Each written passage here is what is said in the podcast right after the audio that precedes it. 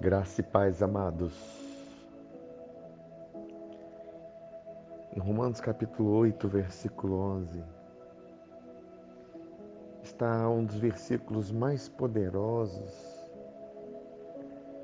um dos versículos mais importantes desse capítulo recheado de informações gloriosas para nossas vidas, recheadas de revelações que transformam a nossa vida.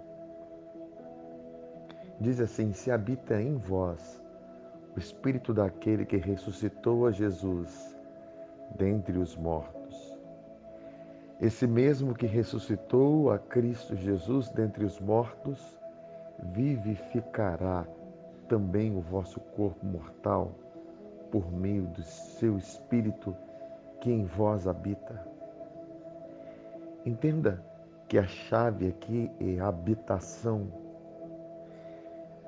Sabe, volta e meia, apóstolo Paulo, ele traz essa verdade em suas cartas. Ele diz: Não sabeis que vocês são santuários de Deus e que o Espírito de Deus habita em vocês?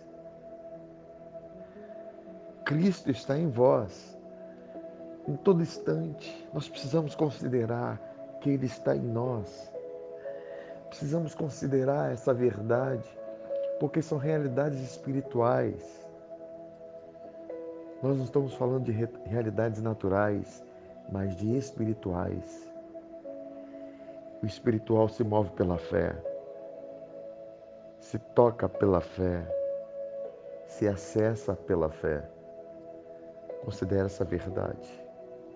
Celebre esse fato de que o mesmo Espírito que ressuscitou Jesus quando estava lá acorrentado pelas correntes da morte, veio com sua glória e ressuscitou Jesus e fez ele assentar nas regiões celestiais, acima de todo principado e potestade. E esse mesmo Espírito está em nós, produzindo vida produzindo caráter divino, produzindo a glória de Deus, produzindo resultados que somente Deus pode produzir. Não tem nada a ver com humanidade, tem a ver com divindade em nós. Nós somos celestiais e essa vida afeta todo o nosso ser, espírito, alma e corpo. Recebemos saúde por meio do Espírito que em nós habita. Recebemos caráter divino, uma excelência moral por meio do Espírito que em nós habita.